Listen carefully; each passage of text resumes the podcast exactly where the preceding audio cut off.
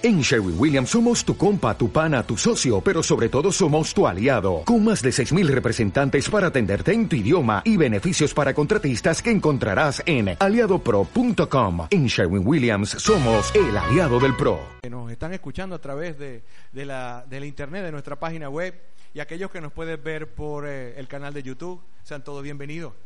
Existimos para dar gloria a Dios, siendo discípulos que hacen discípulos, ¿hasta dónde? Hasta lo último en la tierra. Somos eso, discípulos que hacemos discípulos. Primeramente, la iglesia existe y todo lo que existe para dar gloria a Dios. Y llegamos a el día, me habían dicho 358 del año, 52 semanas, y es propicio hacer un balance de nuestra vida. ¿Cómo estuvo la vida? ¿Cómo estuvo esa vida este año? Logramos los objetivos, logramos las metas. Es siempre bueno hacer una evaluación de lo vivido y de cómo estuvo nuestra relación con el Señor y quiero darles algunas estadísticas primero antes de evaluar. Saben que si tú tuviste alimento en la nevera y tuviste ropa para colocarte todos estos días del año, sobrepasaste, estás mejor que 500 millones de personas en este mundo. Si pudiste venir al templo sin tener persecuciones, sin ganar cárcel, castigo o muerte, estás mejor que 3 mil millones de personas que están bajo estados que es prohibido el cristianismo. Si puedes leer, si puedes leer la palabra, si puedes leer y puedes escribir, estás mejor que dos mil millones de personas en este mundo que no saben leer y escribir. En estos días tan acelerados, hermano, vivimos días acelerados, que ni siquiera tenemos un minuto, y más en este tiempo que debería ser un tiempo de descanso, porque estamos en familia, a lo mejor muchas veces nosotros caemos en llenarnos de afanes y actividades ponernos a cocinar en demasía, hacer tantas cosas. Y no critico eso, pero lo importante, cristiano que hace, tiene tiempo para pensar cómo ha estado nuestro año. Poder ver lo que Dios nos ha obsequiado y los planes que tiene para nosotros, si estamos siguiendo esos planes. Hoy te invito, les invito a todos los que están escuchando los que están en este lugar a reflexionar sobre eso. Hacer cuentas es importante y hacer este balance, vamos a ir primer punto, un balance en lo espiritual. ¿Por qué empezamos con lo espiritual? Y van, vayan buscando Mateo 6:33, que lo conocen, pero vamos a hablar un poquito de él. ¿Ok? ¿Saben qué? Que, ¿Por qué lo espiritual primero? Porque la Biblia nos dice que ese debe ser nuestro primer amor. Y ustedes se imaginan haciendo una ilustración de que usted de que usted tenga su vida hacia una gran escalera y tú le estás apoyando a una pared y empiezas a subir y empiezas a subir esa escalera, sabes que es trágico llegar arriba y darse cuenta que estás apoyada en la pared que no es, en la pared equivocada, y que tomaste un camino equivocado. ¿Por qué digo esto? Porque si nuestra primera relación estuvo mal, ¿estará bien todo lo demás que hicimos? Pregunto, no me responda. Si tu primer amor, si buscar primeramente a Dios el primer lugar y no lo hiciste, todo lo demás para el cristiano está mal. Y vamos a ir a Mateo 6:33. Mas buscad primeramente el reino de Dios y su justicia. No, no dejémoslo hasta allí. No nos vayamos para las añadiduras. Sino lo principal. Siempre vamos para la añadidura, porque es lo que quiero. A ver qué me va a dar Dios. No. Si está bien lo primero, lo demás, hermano, viene, viene como, viene como cuando tú haces una, ¿Cómo? Cuando tú haces una regla de tres, ta, eso está así. Si tú buscas primeramente el reino de Dios, lo demás no tienes ni que preocuparte de las añadiduras, hermano.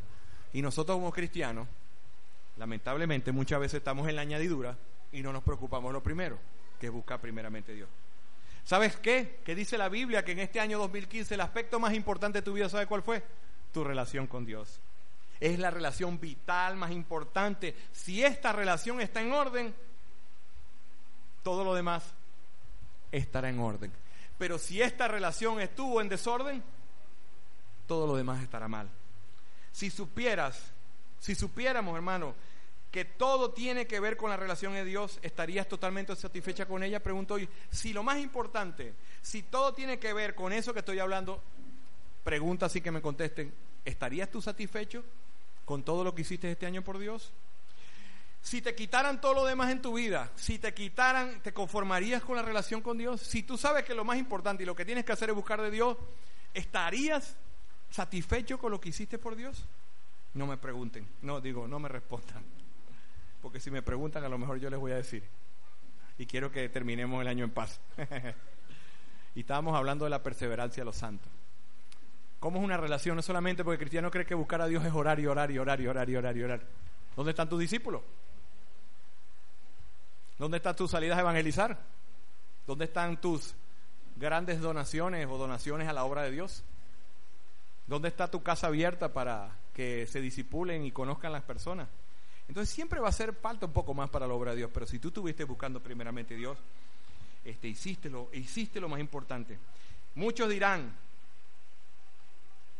me gustaría tener ese tipo de relación con Dios, pero también me gustaría tener, seguir con las demás relaciones al mismo nivel, como esposa, familia, casa linda y amigos. Y esas cosas no son malas, pero lo más importante, es más, dice la Biblia, que tanto amas a Dios que las demás relaciones parecen aborrecimiento, porque es la relación, hermanos, que nos va a nutrir para tener mejores relaciones con los demás. Otra versión, que es la TLA, dice, lo más importante es que reconozcas a Dios como único rey y que hagan lo que Él pide. Porque la palabra buscar pueden ustedes asociarla o puede la persona asociarla con congregarse. Y congregarse está muy bueno, pero buscar es más que congregarse. Buscar es más que es hacer lo que Él nos pide. ¿Hicimos en el 2015 lo que nos pide? Si tu relación con Dios llegó al nivel más profundo, tu andar con, ¿sabes cómo vamos a estar en nuestro andar con Él? Con gran satisfacción y gozo. Una versión parafraseada dice así, quiero que me ames por sobre todo lo demás. Cuando tienes una relación de amor conmigo, ya tienes todo lo que necesitas. Cuando nosotros, hermanos, tenemos una relación con Dios de esa manera, no necesitamos más nada. No necesitamos más nada. Y de ahí podemos meditar en un versículo que está muy guardado en mi corazón, ojalá lo medite, que es deleítate a sí mismo en el Señor. Y Él concederá las peticiones del corazón deleitarse en Dios es lo que Dios nos llamó a hacer como primera cosa en el 2015. Para eso hay una palabra que no nos gusta mucho, pero que es la rendición o la renuncia y entrega. Para poder buscar a Dios, primeramente debemos, ¿qué debemos hacer? Renunciar a lo demás y entregarnos a Él. Pero hay una palabra que te traigo hoy un poquito más bonita, porque a veces la de renuncia y entrega se oye como... Porque hermano, nosotros creemos que cuando Dios está mandando a renunciar es, es algo, estoy renunciando a cosas muy... O sea, que voy a necesitar, ¿no, hermano? Es como el hombre que consiguió en el terreno la perla de gran precio. La perla de gran precio. ¿Qué tuvo que hacer ese hombre? Vender todo lo demás por comprar el terreno donde estaba la perla. Porque la perla, la que iba a buscar, lo que iba a hacer, es mejor que todo lo que dejó. Entonces, cuando nosotros vemos nuestra renuncia, nuestra entrega, ay, que voy a dejar de hacer esto, no, si tú lo ves así, hermano, no estás entendiendo cómo es. Tú vas a dejar lo bueno por lo mejor, por lo mejor. La palabra que te traigo, un poco más, quizás más, es dedicación total. Dios quiere en nuestro, en nuestro balance espiritual, es una dedicación total y es la manera que el creyente vive, de dedicación total. Cuando entiende lo que Dios ha hecho por él, quién es Dios y lo que tiene preparado para nosotros, hermanos, en nuestra vida, no, no pensamos dos veces por dejar todas las cosas para buscar a Dios. Cuando tú entiendes quién es Dios, cuando entendemos lo que hizo por mí, y cuando entiendo el futuro que tiene para nosotros, hermanos, nosotros no podemos ni pensar en nada, ni en cargo, ni en nada, ni en nada que nos amarre o que nos esté distrayendo de la búsqueda de Dios. Porque es lo mejor lo que Dios está dando. Es lo mejor lo que Dios te promete. Cuando Dios te dice que lo busques primeramente es porque es lo mejor, porque es lo que te va a satisfacer, por lo que te va a dar gozo, por lo que te va en los momentos de tribulación angustia, tú vas a soportar y vas a salir adelante, porque Dios no promete cosas malas, Dios promete cosas buenas. El que entiende esto abandona con entusiasmo lo que tenga que abandonar para poder obtener la vida tan rica, gratificante y fabulosa que Dios obtiene, hermano. Verdaderamente la vida cristiana es difícil, porque vivimos en un mundo que no va conforme a esta palabra. Pero hermano, lo que Dios ofrece no es, no es cualquier cosa, es algo rico, sabroso, gratificante. Es la misma presencia de Dios en nuestras vidas. Muchos cristianos, debido a esto, hermano, no está creciendo en esta área. Porque nuestra vida puede llevar o gloria o puede llevar desgracia. Esto es a nuestra relación suprema, hermano. Por eso hacemos ese balance. ¿Cómo estuvo? Y recuerden en esto que Dios tomó la iniciativa. Hoy vamos a ir a, a Oseas 11.4. Dios es el que tomó la iniciativa para tener una relación con nosotros. Es Él el que tiene tener una relación. Es Él el que nos ofrece los beneficios. Es Él el que nos ofrece la maravillosa vida abundante que Él dice en su palabra de Dios. Y dice la palabra. ¿Qué dice ahí? Los atraje con cuerdas de ternura. Los atraje con lazos de amor. Le quité de la cerviz el yugo y con ternura me acerqué para alimentarlos. ¿Qué ofrece Dios al, hombre, hermano? Él se acerca a nosotros para ofrecernos lo mejor. Con lazos de amor nos atrae. Nos quitó ese yugo que nos dominaba en la servicio, era algo que no nos dejaba vivir en libertad. Y de paso nos trata con ternura y nos alimenta. El venir y internarse toma la iniciativa para tener una relación con Él. Durante este año, durante este año, hermano, ¿cómo estuviste en, tu relación con Dios? ¿Mm? ¿Cuántas veces Dios te consoló? Te iluminó en medio de la oscuridad. Dios te creó, luego te rescató y luego te dio para que tengas una relación con siempre. Hermano, nuestra relación con Dios en el año, en el próximo, Dios lo permite llegar, debe ser lo primero. Para dar en comunión, para disfrutar de su presencia y para tener una relación estrecha. Eso es lo que Dios, para eso Dios nos creó. Nuestra parte ¿Cuál es nuestra parte para buscar a Dios? Nuestra vida devocional. ¿Cómo estuvo nuestra vida devocional? Tuvimos o tenemos, esta es la última semana, 52 semanas para tener una relación con Dios. ¿Cuánto tiempo, haciendo un balance espiritual, dedicamos a la lectura bíblica? ¿Cuánto tiempo dedicamos a la oración? ¿Cuánto tiempo dedicamos a estudiar la palabra? ¿Sabes que debemos considerar estos tiempos con Dios como una oportunidad para estar con Él? para que Él nos muestre cuáles son sus planes, para conocer mejor a la persona que más nos ama en este mundo. Y Él nos ama con amor. ¿Qué dice la Biblia que nos ama con amor? Eterno. Amor eterno. Si le buscaste primero a Él, déjame decirte, el balance estuvo bien. Bien, porque fue lo primordial en su vida. Porque este tiempo tú lo viste como un tiempo prioritario. ¿Cuántas veces llevaste su.? Porque cuando nosotros tenemos una búsqueda con Dios, no debe pasar esto, no debe no debe salir de esto, hermano. ¿Cuántas veces en nuestra búsqueda con Dios, si no hay un cuaderno, tú no estás buscando a Dios? Porque Dios te habla y tú debes llevarlo y meditarlo.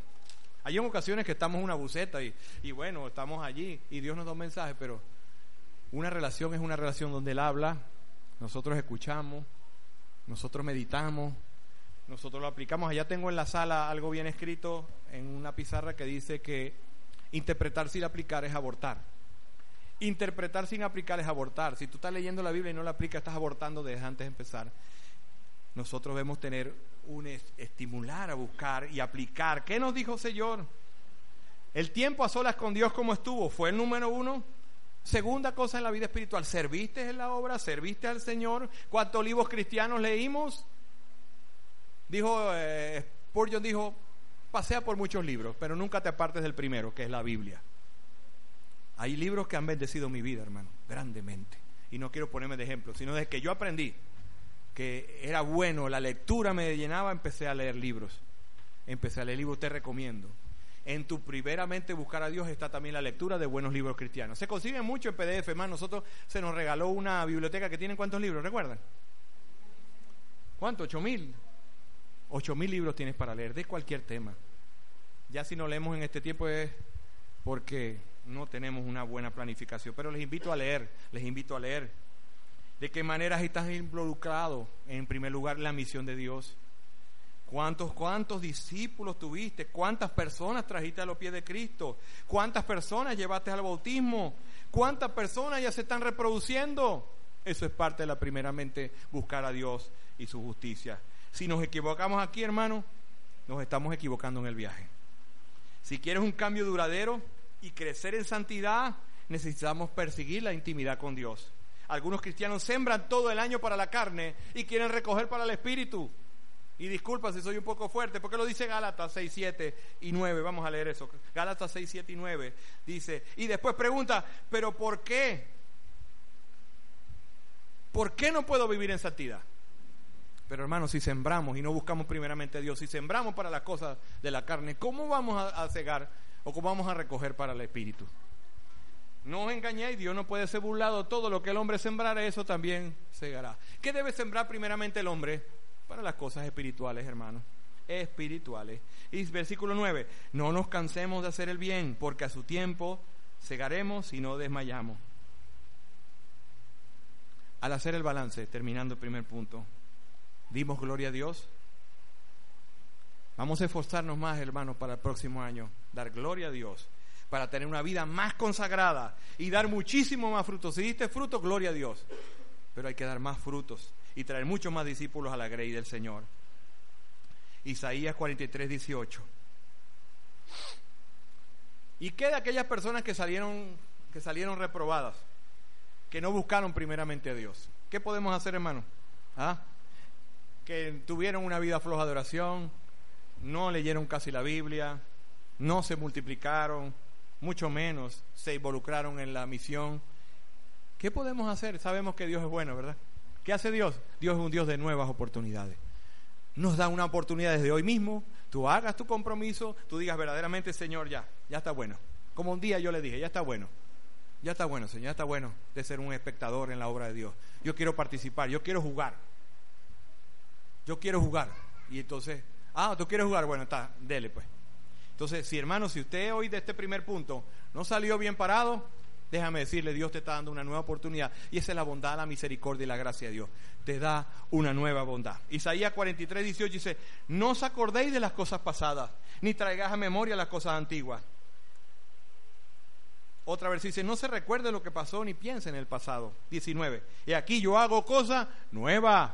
2016 es un año de cosas nueva para nosotros, hermano, como esposos, como trabajadores, como siervo de Dios, pero debemos hacer nuestra parte también, accionar en esa parte. El próximo año puede cumplirse en ti esta promesa. ¿Cuánto lo creen? A ver, levante la mano. Dios le tomó una foto.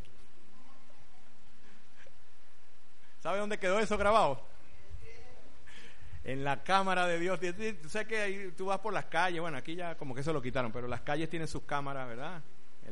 Dios tiene una cámara por todos lados. Cuando ustedes dijeron, yo me voy a comprometer el año que viene porque tú vas a hacer cosas nuevas en mi vida, eso quedó entre usted y Dios. Qué bueno. El que te creó para ese propósito, hermano, cultiva esa relación con Dios.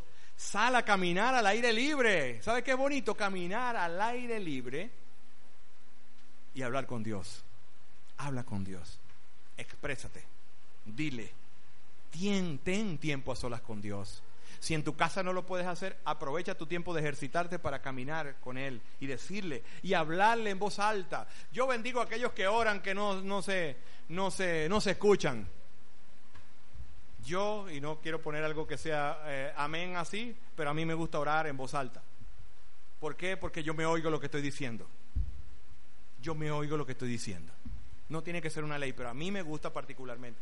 Porque a veces le respeto de respeto. Pues yo creo que mi boca, y no es que tiene un poder, pero yo lo que estoy diciendo me está afectando mi vida porque estoy escuchando, Señor, quiero serte fiel. Dios sabe cuál es mi corazón con que digo las cosas. Pero yo estoy prometiendo, estoy diciendo, y eso me ayuda cuando yo estoy orando y estoy escuchando lo que voy diciendo. Yo creo particularmente que el Espíritu Santo me va guiando a, orar. Aprenda a orar. No vaya a orar como hace aquel hermanito que, que se pone a orar duro y no deja dormir al otro, y al otro y al otro o tiene problemas por, por ser escandaloso, pero sí, sí puedes irte a orar. Es una sugerencia, no tiene que ser una ley, pero a mí me funciona y lo que a mí me funciona se lo, se lo, se lo recomiendo. Mi esposa ha visto que yo me voy al cuarto y a veces, ¿verdad? Oro duro. Y ella está por allá y yo, bueno, estoy aquí en el cuarto cerrado, pero sé que ella escucha lo que estoy orando. Son cosas que, pues, entre él y y pídele a Dios que te ayude a cumplir el propósito 2016. Segundo, balance familiar. ¿Cómo estuvo el balance familiar? ¿Cómo te fue en tus relaciones dentro del hogar, con tu familia este año? ¿Cómo estuvo el ambiente en el hogar? ¿Cómo estuvo, padre? ¿Oraste por tu esposa, como dice la palabra? ¿O trataste de ser, a esposa, que también trataste de ser el Espíritu Santo de tu esposo? ¿Qué es lo que hace el Espíritu Santo? Convence de justicia, de juicio y de pecado. O sea que la esposa o el esposo están ahí en la oreja diciéndole lo que tiene que hacer, lo que tiene que cambiar, lo que no le gusta, eres desordenado, eres esto, eres cochino, no comas tanto. O con los hijos, ¿fuiste así? Quisiste ser el Espíritu Santo, sé que hay que repetir y repetir, pero a veces, hermano, es mejor, ¿sabe qué? Orar. Si supiéramos el poder de la oración, hablaríamos menos y oraríamos más. Si supiéramos el poder de la oración, si supiéramos el poder de la oración, oraríamos más. Más. Estoy leyendo un libro en donde el predicador eh, dice que había una hermanita en la iglesia que un día eh, ella, él llegaba a visitar a los enfermos y ya la hermanita había visitado a los enfermos. Decía, la hermanita es fiel, porque llegaba el pastor siempre, ella estaba de primero, tum. Pero él se dio cuenta de algo, que cada vez que llegaba, la gente estaba peor, estaba descorazonada, o sea, no había, no había sido sabia su visita. Y entonces el pastor con mucho amor, con mucho amor le dijo a la ovejita, bueno, ¿qué está pasando? ¿Qué tú le dices? Porque acabo de salir de, de, esta y la conseguí muy desconcertada. ¿Sabe qué, hermanita? Yo creo que ese no es su don. Ese no es su don la visitación. Dirá el sensible, ah, no, pero yo, pastor, yo creo que usted tiene este don. ¿Qué tal? No, pastor, yo oro mucho de madrugada. Ah, bueno. Empezó el pastor a decirle, ore por mí cada predicación o empezó a orar por el pastor. Y el pastor le pasaba, la hermanita ya tenía unos 80 y algo, y él era la columna de oración, la columna, dice ahí, eh, eh, la que oraba por todas esas cosas. Y el pastor le pasaba los nombres de las personas que iban a visitar y que habían visitado, y ella simplemente, ¿sabe qué? Pastor, el Señor me dio la convicción de que esta persona va a entregar su vida a Cristo, tanto que he orado por él. Y esta mujer, desde su casa, porque ella estaba ancianita, oraba. ¿Y qué quiero decirle? Que descubrió cuál era su don, hermano, la oración. Cuando uno encamina lo que Dios le ha puesto, uno es efectivo. Pero ¿sabe que es importante? Que todos debemos orar. Todos debemos orar y hablar menos. Y en el hogar, recuerden que nosotros cada mes de... ¿Cuál es el mes del hogar cristiano? ¿Ah?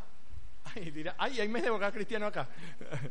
Tenemos cinco años haciendo el mes del hogar cristiano y a veces repetimos los mismos temas, los, refritamos para ver si lo aplican o no lo aplican.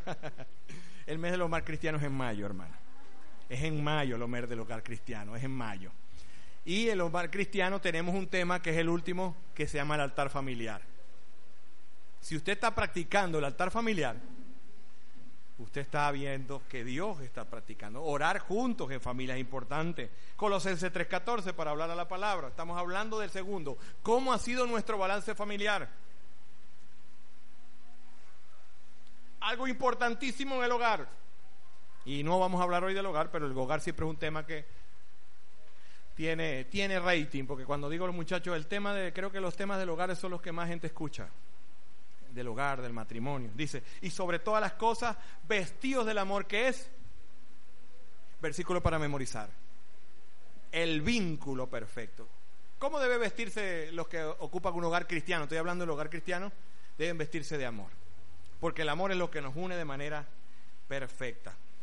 ¿Ok? El amor es el mejor lazo para la unión, dice otra versión. Otra versión dice, lo cual nos une a todos en perfecta. El amor en el hogar trae perfecta armonía, pero estamos hablando del amor de Dios, no el amor romántico, el amor, aquel amor este, que podemos aprender del mundo, del sistema. Es el amor de Dios, que es un amor incondicional, que es un amor al que le da odio, le da amor, que no paga pan por mal, es un amor que es sacrificial, ese amor. ¿Ok? hablando de la pareja, hablando del esposo, vamos a ir a, a Efesios 5:33 de manera breve a hablar de algunas de las cosas que deben pasar para ver un balance positivo en el hogar de los cristianos. Es Efesios 5:33, versículo para memorizar también, hombres y mujeres e integrantes del hogar, matrimonios, por lo demás cada uno de vosotros ame a su mujer como a sí mismo y la mujer respete a su marido, no se ponga brava hermanita, eso lo dice la palabra de Dios, no se ponga bravo hermano. Al hombre se le manda qué? Se le, se le dice qué? Ame. ¿Y a la mujer qué? Porque ¿cuál es el principal problema del hogar? Que el hombre no ama y la mujer no respeta. Cuando el hombre aprende a amar la mujer aprende a respetar, hay perfecta armonía. Si eso estuvo en su hogar en este año, hay un balance positivo entre la relación de esposo a esposa. ¿Cómo no ama al esposo? No considerándola, no estando pendiente de ella, no disipulándola. Él, este, el marido tiene, el esposo tiene tremendos estudios, tiempo con Dios, se goza y casi que baja como Moisés con la cara blanca de tanto que la presencia de Dios y la mujer allá, viendo la novela. Y en vez de decirle, chica, tuve pegada ese aparato, mano. Te están discipulando muy bien. No, bien, mira, mi amor, mira lo que me dijo Dios y con amor, con ternura, le va, le va llevando. Y la mujer respetando al marido. La, la, peor, lo, lo, lo que a un hombre más le duele, hermano. ¿Qué es lo que más le duele al hombre, según la Biblia que estamos hablando? Ah, no. Que lo respete. Y respete a lo mejor no decirle dos groserías y nada, sino es respete es tomar el lugar del esposo. Respete es desacreditarlo delante de los hijos, no respetarlo. Respete no sujetarse a su autoridad. Eso hace una mujer. Y dice la Biblia, y llama a un hombre, y no le vamos a dar a las mujeres, pero dice que la mujer sabia edifica su casa, pero la necia con su mano la destruye. Una mujer que no respeta a su marido es una mujer necia, que está destruyendo su hogar. Y recuerden que el que va a dar cuenta del hogar, ¿quién es? Principalmente el marido. Déjenlo. No, que vamos a hacer esto. Tú oraste al Señor. Yo no estoy de acuerdo, pero tú eres el líder, hágalo. Si el hombre tiene una buena relación, escucha a su esposa. Pero si el hombre se pone en cabezón, ¿qué debe hacer la esposa? Uno para otro, otro para uno. Ah, bueno, yo sé que él es el líder, él va a dar, él va a dar, él va a dar cuenta por eso. Yo como mujer tengo que sujetarme y me sujeto. Y el que va a aprender y le va a enseñar la lección es el Señor a él. Pero la mujer tuvo bendecida y fue la parte ayuda. Hombres, sin tu amor no va a haber también respeto a la mujer. Es un ciclo que debemos terminar, amar y respetar. Ese amor es incondicional. La esposa necesita amor como el aire para respirar. El esposo necesita respeto como el aire para respirar. Ámala, esposo. Eso me lo digo yo a mí también. No creas que yo, uy, que aquí está, ¿cómo se llama? Marido perfecto. ¿Ah? ¿Cuál es el marido perfecto? Cristo. claro, él es esposo perfecto. Debes que amarla, protegerla, proveerla, valorarla, honrarla delante de los demás, elogiarla en público, darle frecuente gracias, ábrele la puerta, sírvele con alegría, sírvele con paciencia, pídele su opinión, acepta su consejo, respeta sus sentimientos, hazle regalo, escúchala, escúchala, escúchala. ¿Y sabe qué? Escúchala. Esto es un breve. ¿Qué opinan? Muchas cosas, ¿verdad? Muchas cosas, maridos. Pero está el Espíritu Santo en el hogar. ¿Ok? Si tú hiciste ese balance, hermano, es, vamos bien en lo, en, lo, en, lo, en lo familiar. Hazle saber que tu responsabilidad primordial a la mujer es que le permita ser el líder, que permita ser el líder y te apoye. Hazle saber a tu esposa que ella es tu amiga, en cuanto a los hijos, este año, hermano, ¿cuánta atención le prestamos a nuestros hijos? ¿Le dieron un buen ejemplo a nuestros hijos? ¿Nos vieron peleando como perros y gatos? ¿Nos vieron que llegaron todos el mundo teniendo problemas con los vecinos? ¿Nos vieron estudiando la Biblia? ¿Nos vieron orando? ¿Nos vieron sirviendo al Señor? ¿Mm? Les dedicaste tiempo para hablarle del Señor, les evangelizaste, les discipulaste, tuviste el altar familiar, si hiciste todas esas cosas y más, el balance con los hijos estuvo bueno. Sé que hay relaciones, esto estamos hablando del ideal, pero tú debes estar orando para que esto sea lo que debe haber en un hogar cristiano. Porque muchas veces traemos a los hijos para que aprendan de la Biblia acá, y qué bueno. Pero si no ve al papá agarrando una Biblia en la casa, si lo que ve desde que llega hasta que termina y sale de la casa es viendo televisión y no lo ve agarrando una Biblia, no lo ve orando, no lo ve compartiendo de sus anhelos como familia. Si no hay un altar familiar, hermano, usted está, está ¿cómo es? Está tirando la... Está haciendo de tropiezo para la obra de Dios. Los hijos honraron a sus padres, respetaron a sus padres. Hijos estuvieron en su hogar orando si hay algo, en sus hogares no hay creyentes padres creyentes, ustedes estuvieron orando por ellos, les sirvieron, les honraron, les buscaron, oraron por sus padres. ¿Cuántos agradecieron hijos por sus padres? ¿Cuántos agradecieron a sus padres por este año? ¿Mm?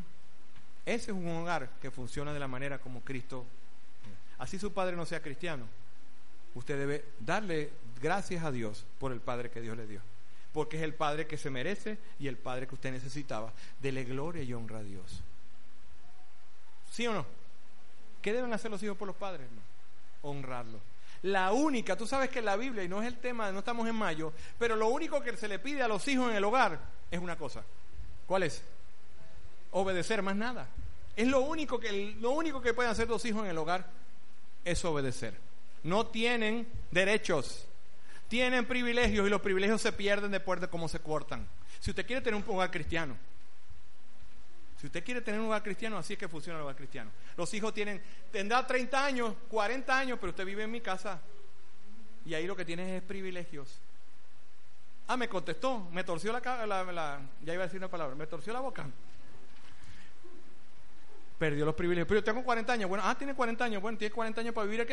Váyase para su casita, búsquese casera, ahí sí hace lo que usted quiere. Pero en mi casa usted hace lo que yo. Así me lo decían a mi hermano.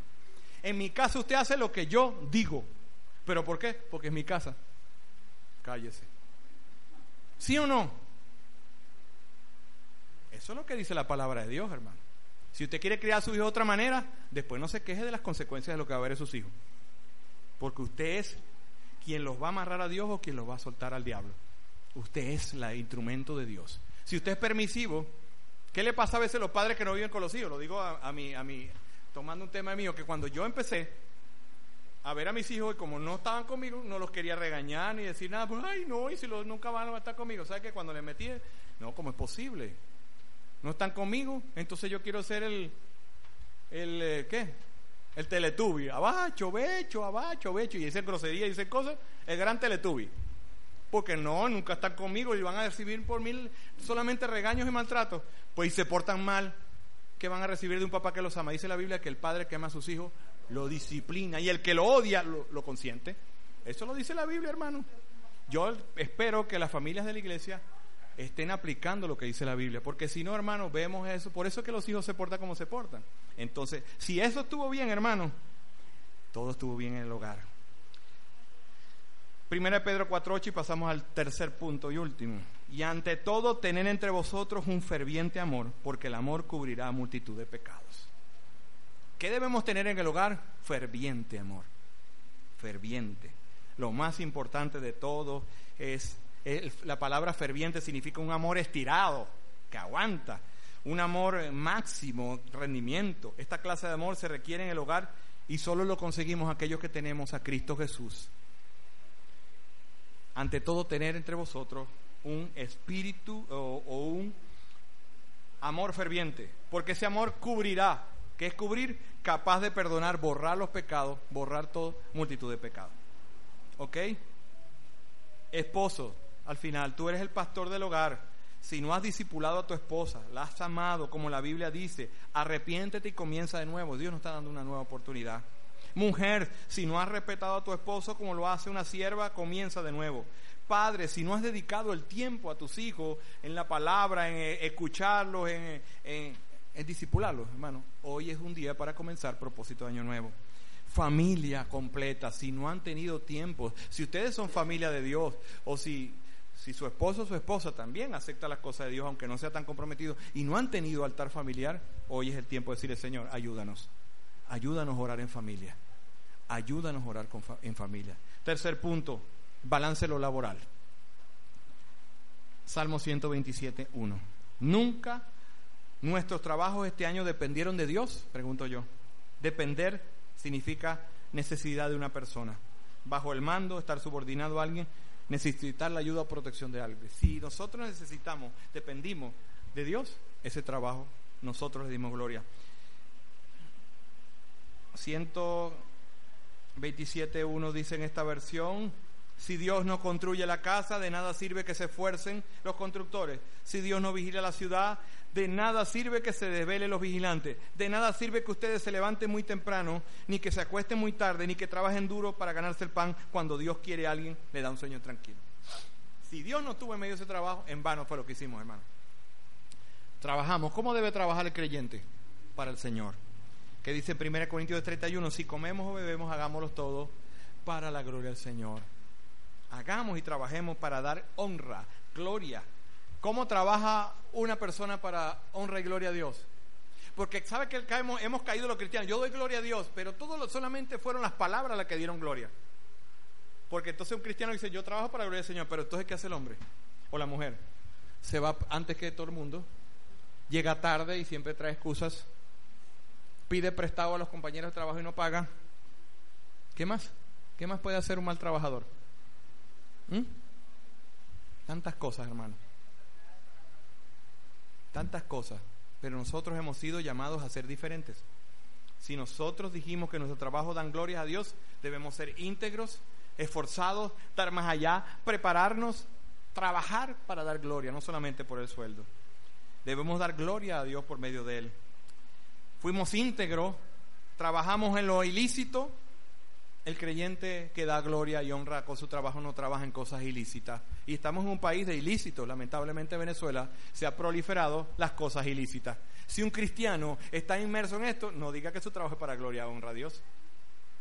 Perdiste tu oportunidad del año de trabajar y dar. Pero sabe que hay una buena oportunidad. Decía una canción de quién era? Una nueva oportunidad, recuerda, esta creo que era de, de los argentinos, esto, rescate.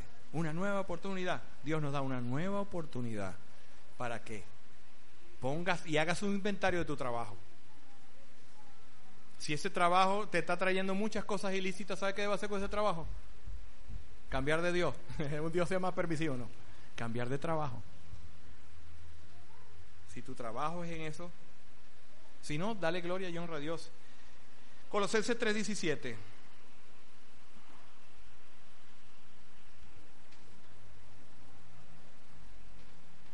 Y todo lo que hacéis, sea de palabra o de hecho, hacedlo todo en el nombre del Señor Jesús, dando gracias a Dios Padre por medio de él. Deuteronomio 8:18 dice que Dios te da el poder y la fuerza para trabajar. Así que el cristiano vive agradecido por ese trabajo y no se queja como los demás. ¿Cuánto nos hemos quejado de nuestro año de ese trabajo? Le, le confieso que yo este año me he quejado de mi trabajo. Y le pedí perdón a Dios. ¿Por qué me quejé por mi trabajo? No estoy justificándome. No, está muy mal hecho quejarse del trabajo porque estuvo bajo de producción. Porque como yo veo a Dios, que como estoy con Dios, entonces el cristiano cree que porque está con Dios todo va a ser color de rosa, no. Y que la crisis no lo va a afectar, no. Pero el cristiano en medio de estas circunstancias da gloria y honra. Y Dios me da una nueva oportunidad de agarrar esta profesión que la voy a ejercer hasta que Él diga, y que ya son casi 22 años ejerciéndola, de seguirlo haciendo con el mismo gozo y cariño que cuando me, me, me, gradué. Y que siempre me viene a mi mente, cuando yo estaba en la universidad, Dios me dio la oportunidad de estudiar siendo creyente, entregarle esa profesión en sus manos para servirle a través de ella. Y que cuando yo me quejo y digo esto, me estoy olvidando de que yo, esa profesión me la dio Dios de que Él me da el poder y la capacidad de hacerla y que sigo adelante. Y yo les confieso, no ha sido por mí que yo me he mantenido como odontólogo 22 años. Porque, ¿qué es lo que uno quiere? Renunciar, acabar. Ay, que aquel está yendo a ver con ese negocio y empieza a montar negocios que otros hacen porque estamos tan fuera del propósito de Dios que queremos, nos veamos por vista.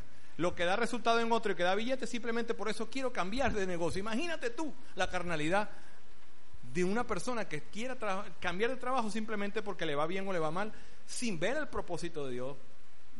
Y sé que hay muchas cosas que hay que cambiar, hermano, pero que sea Dios el que lo guíe. Pero ahí vamos al primer punto. Si mi relación con Dios de intimidad y de caminar está bien, yo voy a saber cuándo debo y cuándo no debo seguir en un lugar. Pero el, ABC, hermano, lo principal es conocer la voz de Dios para decir, hasta aquí llegaste como odontólogo, o hasta aquí llegaste como maestro, o hasta aquí llegaste esto, o hasta aquí llega esto, o aquí te abre una puerta, aquí te cierra una puerta. Por eso es tan importante, hermano. Dios da el poder, la capacidad, la potencia. ¿Cómo no agradecer a Dios que Él nos dio el trabajo y que Él nos da la capacidad, hermano? Recuerden que este año hablamos de la mayordomía. Recuerden que dijimos algo así como el manejo de dinero habla de mi condición espiritual. El deseo de ser rico es una trampa y esto bajó el rating. Creo que me dijeron los muchachos cuando dije, hay unas afirmaciones que yo hago que sea, si hay 20, quedan 12. Escuchando, estoy hablando del internet. Y creo que esta es una de las que menos, menos, menos este rating tiene. El deseo de ser rico es una trampa. Pero es una trampa, hermano. Es una trampa. Es una trampa indudablemente. ¿Cómo estuvo tu manejo del dinero que percibiste este año? ¿Le diste a Dios lo que les corresponde? Ahí, bueno, pasó ya Cuando Dios te da, hermano, cuando Dios te da, estamos haciendo balance en lo familiar, en lo, perdón, en lo laboral. Cuando Dios te da, te da también para que bendiga su obra. Pero aquí no pasa, pero hay unos hermanos donde yo iba antes, que ellos daban su diezmo, pero cuando vendían casas, carros, cuando llegaba la herencia, se hacían los locos. Y es el 10 de todo lo que entra, hermano. Se perdió el rating, se despegó todo el mundo ahorita la, la señal pero es de todo lo que le entra al cristiano. Es de todo. ¿O crees que, Dios para qué te da? ¿Para qué? ¿Para qué te da? Para que caigamos como el rico insensato que guarda, guarda, guarda. ¿Para qué vamos a guardar? estamos hablando de un guardo que va más allá de ser previsivo, de ser un buen administrador. Pero hay gente que está guardando, guardando, guardando, guardando para un futuro. Si guardamos para un futuro, ¿cuál es nuestro futuro? El cielo. Entonces para eso damos, hermano. Recuerda que si tú has suplido tus necesidades de comida, de vestido, de alimento, también hay otras necesidades que Dios como siervo, como comprometido en la obra, te pide. ¿Cuáles son? Las necesidades de su obra. Terminando, para el año que viene tenemos un reto, empezar tres nuevas zonas misioneras. Tenemos la de Rubio, creo que vamos a empezar tres zonas misioneras, células, casas de oración, como quiera llamarle pero según lineamiento de la iglesia que venimos, son zonas misioneras. Queremos tres nuevas. ¿Qué hace falta para eso? Orar primero. Segundo, gente dispuesta, casas abiertas. Y posiblemente haya falta de recursos. El Señor lo va a hacer. ¿Ok? Dice la Biblia que teniendo sustento y abrigo estemos contentos. Porque dice que por codiciar mucho se desviaron de la fe. Ok, amado, si no salió bien el balance lo laboral, el hora de hacer cuenta con Dios, recuerda que hay mucho por agradecer porque Dios te dio el trabajo, te dio la capacidad y te dio la fuerza de hacer la riqueza. Y esto es un principio. Recuerda que al principio vimos unas estadísticas, recuerda. Estamos mejor que muchísimos miles de personas y millones de personas en este mundo. Tercero, recuerda que Cristo es la perla de gran precio. Por lo que vale la pena perderlo todo para comprar esa hermosa perla. El día, el, día, el día miércoles estaba leyendo un libro y creo que le comenté a los hermanos sobre unas personas que eran, habían crecido en su entendimiento del arte, ¿ok? Un hombre sabía de antigüedades, un muchacho, arquitecto, y se fue a una casa que estaban haciendo una venta como de garaje, estaba una casa vieja de tres pisos y estaban vendiendo muebles, estaban vendiendo todo, pero muy viejo, muy viejo, viejo, con moho, con telaraña, dañado mucho, pero el hombre en su conocimiento vio varias cosas que le llamaron la atención. Una de las cosas que le llamó la atención fue un grupo de fusiles que habían allá de la Segunda Guerra, de la Guerra de Secesión, te dicen ellos, una guerra que podía tener cierto valor. Después dice que bajó al ático, a la parte de abajo, había un, había un, escritorio viejo, sucio, dañado, que lo abrió con una linterna porque estaba, era un grupo de personas que iban a ver como una venta de garage, todos entraban, iban mirando, todo, ellos estaban vendiendo todo por 95 mil dólares. Y llegó el hombre allí, mucha plata, mucha plata por cierto. Llegó el hombre, miró el escritorio, revisó el escritorio, metió la mano y consiguió una secreta. En la secreta cayó una bolsa de, de cuero con 22 monedas de oro. ¿Qué quiero decir? Lo que es, lo que es seguir a Cristo, hermano. Estamos hablando de dependencia total, de rendición, de, de darlo todo por la perla de gran precio. Este hombre dijo, bueno, a mí me parecen, por mi conocimiento, que son, son genuinas pero cabe, cabe la duda de que sean o no.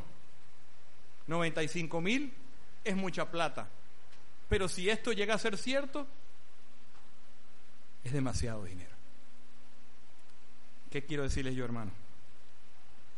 Que lo que estamos nosotros, conocemos de Cristo, lo que Dios nos llama a cambiar por lo que hacemos, vale o no la pena dejar lo que tenemos que dejar, que es costoso. Son los 95 mil que hay que dejar por lo mejor. ¿Sabe lo que hizo el hombre? Quiero contar el final de la historia. El hombre vendió, él tenía 10 mil dólares nada más guardados. Vendió su casa, vendió su carro y compró toda la propiedad. O sea, todo lo que estaba allí, los pisos, no era ni la casa, porque la casa era para demoler. Pues resulta que ciertamente estas monedas eran de oro. Y este hombre se ganó una riqueza por abandonar y rendirse aquello que era bueno, seguro, pero dejó por lo mejor. En el mismo ámbito de ideas, una muchacha que estudiaba arte fue a Francia, un pueblo, vio una obra de arte le llamó la atención, muy bonita, muy buena. Dice, bueno, esta hora está buena. Debe costar unos 25 mil dólares. Yo no los tengo. Ella conocía de arte, conocía. Y dijo, dice Picasso, pero, o sea, parece de parece un Picasso, pero no tiene la firma de Picasso, tiene las iniciales. P, P, ¿sí? P. Digo, bueno, si esta obra es real, todo sale bien. ¿Qué hizo la mujer? La apartó, vendió lo que tenía que vender y al final era un Picasso original de los primeros porque antes Picasso no firmaba con el nombre, los primeros cuadros firmaba con sus iniciales. ¿Qué quiero decir, hermano? La mujer vivió millonaria para siempre. Si nosotros tomamos las mejores determinaciones por lo mejor que es la piel de gran precio, nuestra vida va a ser una bendición total en las manos de Dios. Pero para eso hay que conocer, para eso hay saber. La mujer y el hombre sabían de arte y tomaron riesgo. La vida cristiana es una vida de riesgo, hermano. Es de riesgo. Vale la pena vender el terreno, vale la pena perdón, vender todo para comprar el terreno y sacar la pela de gar. Cristo es la pela de gar precio, hermanos. Dios nos ha llamado a vivir una vida de abundancia, de gozo, de excelencia, lo mejor. No creas que lo que tú dejas, pobre, yo antes vivía así, no. El pasado, dice la Biblia, quedó borrado porque lo que Dios tiene delante de nosotros es algo maravilloso, hermano. Participar de su obra, es ir para Él con el cielo, ser sus embajadores, eso es lo mejor. Pero hay que valorar, como hicieron ellos, conocer lo que tenían que dejar por lo mejor. Oye, hermano, lecciones del día de hoy. Lo primero, en cuanto a lo espiritual, ¿cómo, está nuestro, cómo estuvo nuestra vida luego del balance? ¿Cómo está nuestra vida devocional? ¿Cómo estuvo nuestra memorización de versículos? Muchos prometimos eh, eh, memorizar un versículo a la semana. 52 versículos, 52 semanas, ¿verdad? ¿Está fácil o está difícil? Está muy fácil. Un versículo para una semana está fácil. Déjeme decirle que yo este año no lo pude hacer. Yo prometí aprenderme 52 versículos. No lo pude hacer. Le pido perdón a Dios. ¿Por qué? Porque cuando más versículos hay, hay más mente en mi palabra de Él y más libertad y más cosas. No es un ejercicio religioso por nada, es vida que estoy vendiendo. Mi vida es un, es un objetivo que tenía yo. Creo que llegaré a la mitad, ni la mitad llegué para hacer, no quiero justificar, pero hoy le digo al Señor que yo quiero más, porque eso es lo que va a cambiar mi vida. Como familia, hermano, ¿cómo estuvimos los esposos? amamos, guiamos, lideramos, alimentamos. Esposas, ¿cómo estuvieron? Sabiduría, sujeción, acompañamiento. Con los hijos, criamos, discipulamos, evangelizamos, fuimos de buen ejemplo. Como hijos, honramos, respetamos, oramos por nuestros padres. Como trabajadores, dimos gracias a Dios o estuvimos con la quejabanza de que vive el venezolano diario. Y yo creo que cambia de gobierno. Iba a seguir la misma actitud de los venezolanos, hermano. Porque no es el gobierno, es el corazón de los venezolanos el que necesita ser cambiado. Y ya nosotros lo tenemos cambiado. No se nos olvide que usted tiene un corazón diferente al del otro venezolano, pero que si usted se rodea de esa gente se va a contaminar en vez de ser usted influencia, sal y luz, usted va a caer en el mismo nivel de ellos. Y llegó la hora de decir, no, yo Señor, hasta aquí, porque yo he sido llamado a influenciar esta generación. No tengo plata, ¿cuál es el problema? No tengo un título, ¿cuál es el problema?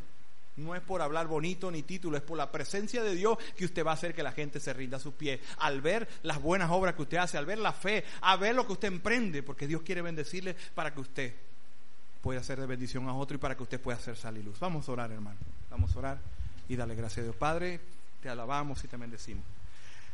Te exaltamos, Señor, y te damos gracias por el año 2015, Señor. Para muchos fue un año de duras pruebas. Fue un año de grandes batallas fue el año en que muchos perdimos seres queridos, perdimos trabajos, perdimos tantas cosas, Señor, porque tú estabas tratando nuestra vida. Pero lo que quiero decir es que te damos gracias por este año. Gracias, Señor.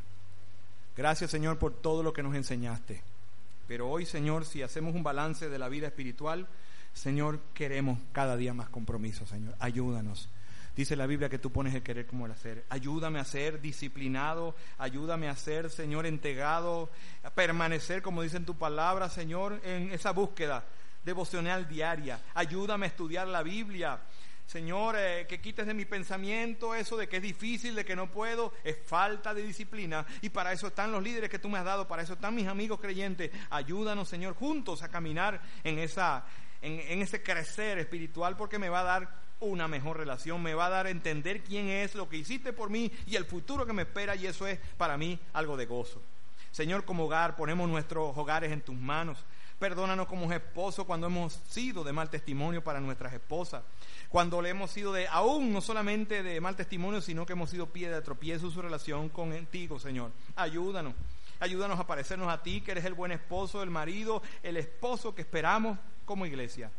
Ayuda a las esposas a ser esas mujeres virtuosas de proverbios, esas mujeres, Señor, esforzadas, valientes, sabias, que saben abrir su boca con sabiduría. Ayuda a mis hermanas Ayuda, Señora, también como Padre, Señor, ayúdanos, Señor, a evangelizar a nuestros hijos, a no dar como hecho que son cristianos, sino a evangelizarlos y luego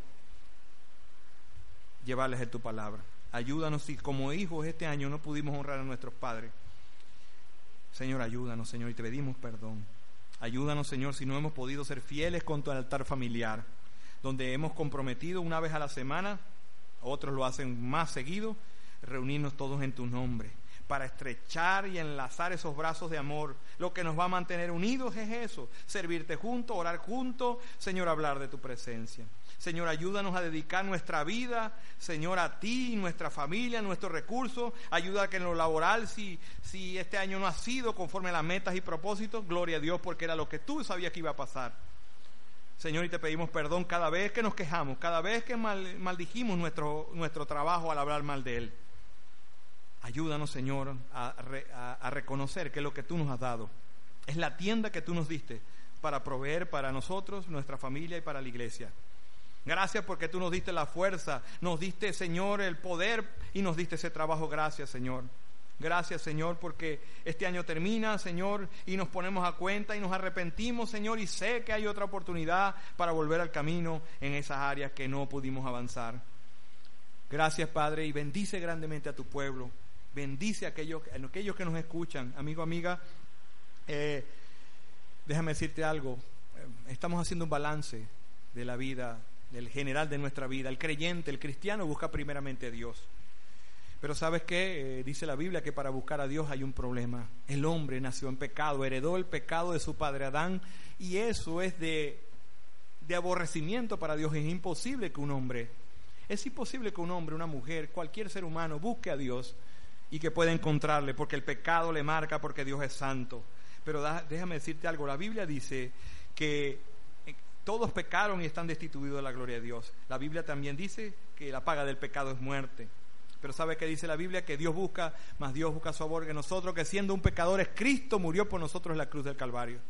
Quiero presentarte al Señor Jesucristo si tú confías en Él, si tú te arrepientes de tu pecado, te apartas de Él y crees en el sacrificio, dice la Biblia que alcanzarás vida eterna. Allí te dejo eso. De final de año, ojalá puedas poner tu cuenta delante de Dios. Busca la Biblia, léela y busca un lugar donde se habla la palabra de Dios y verás como tu vida será diferente y tendrás un 2016 de bendición para ti y para muchos. Te doy la gloria y la honra en Cristo Jesús. Amén y amén. Muchas gracias, hermanos. Dios les bendiga. Y quiero despedirnos de todas las personas también que nos están escuchando a través de nuestra web. Saludos.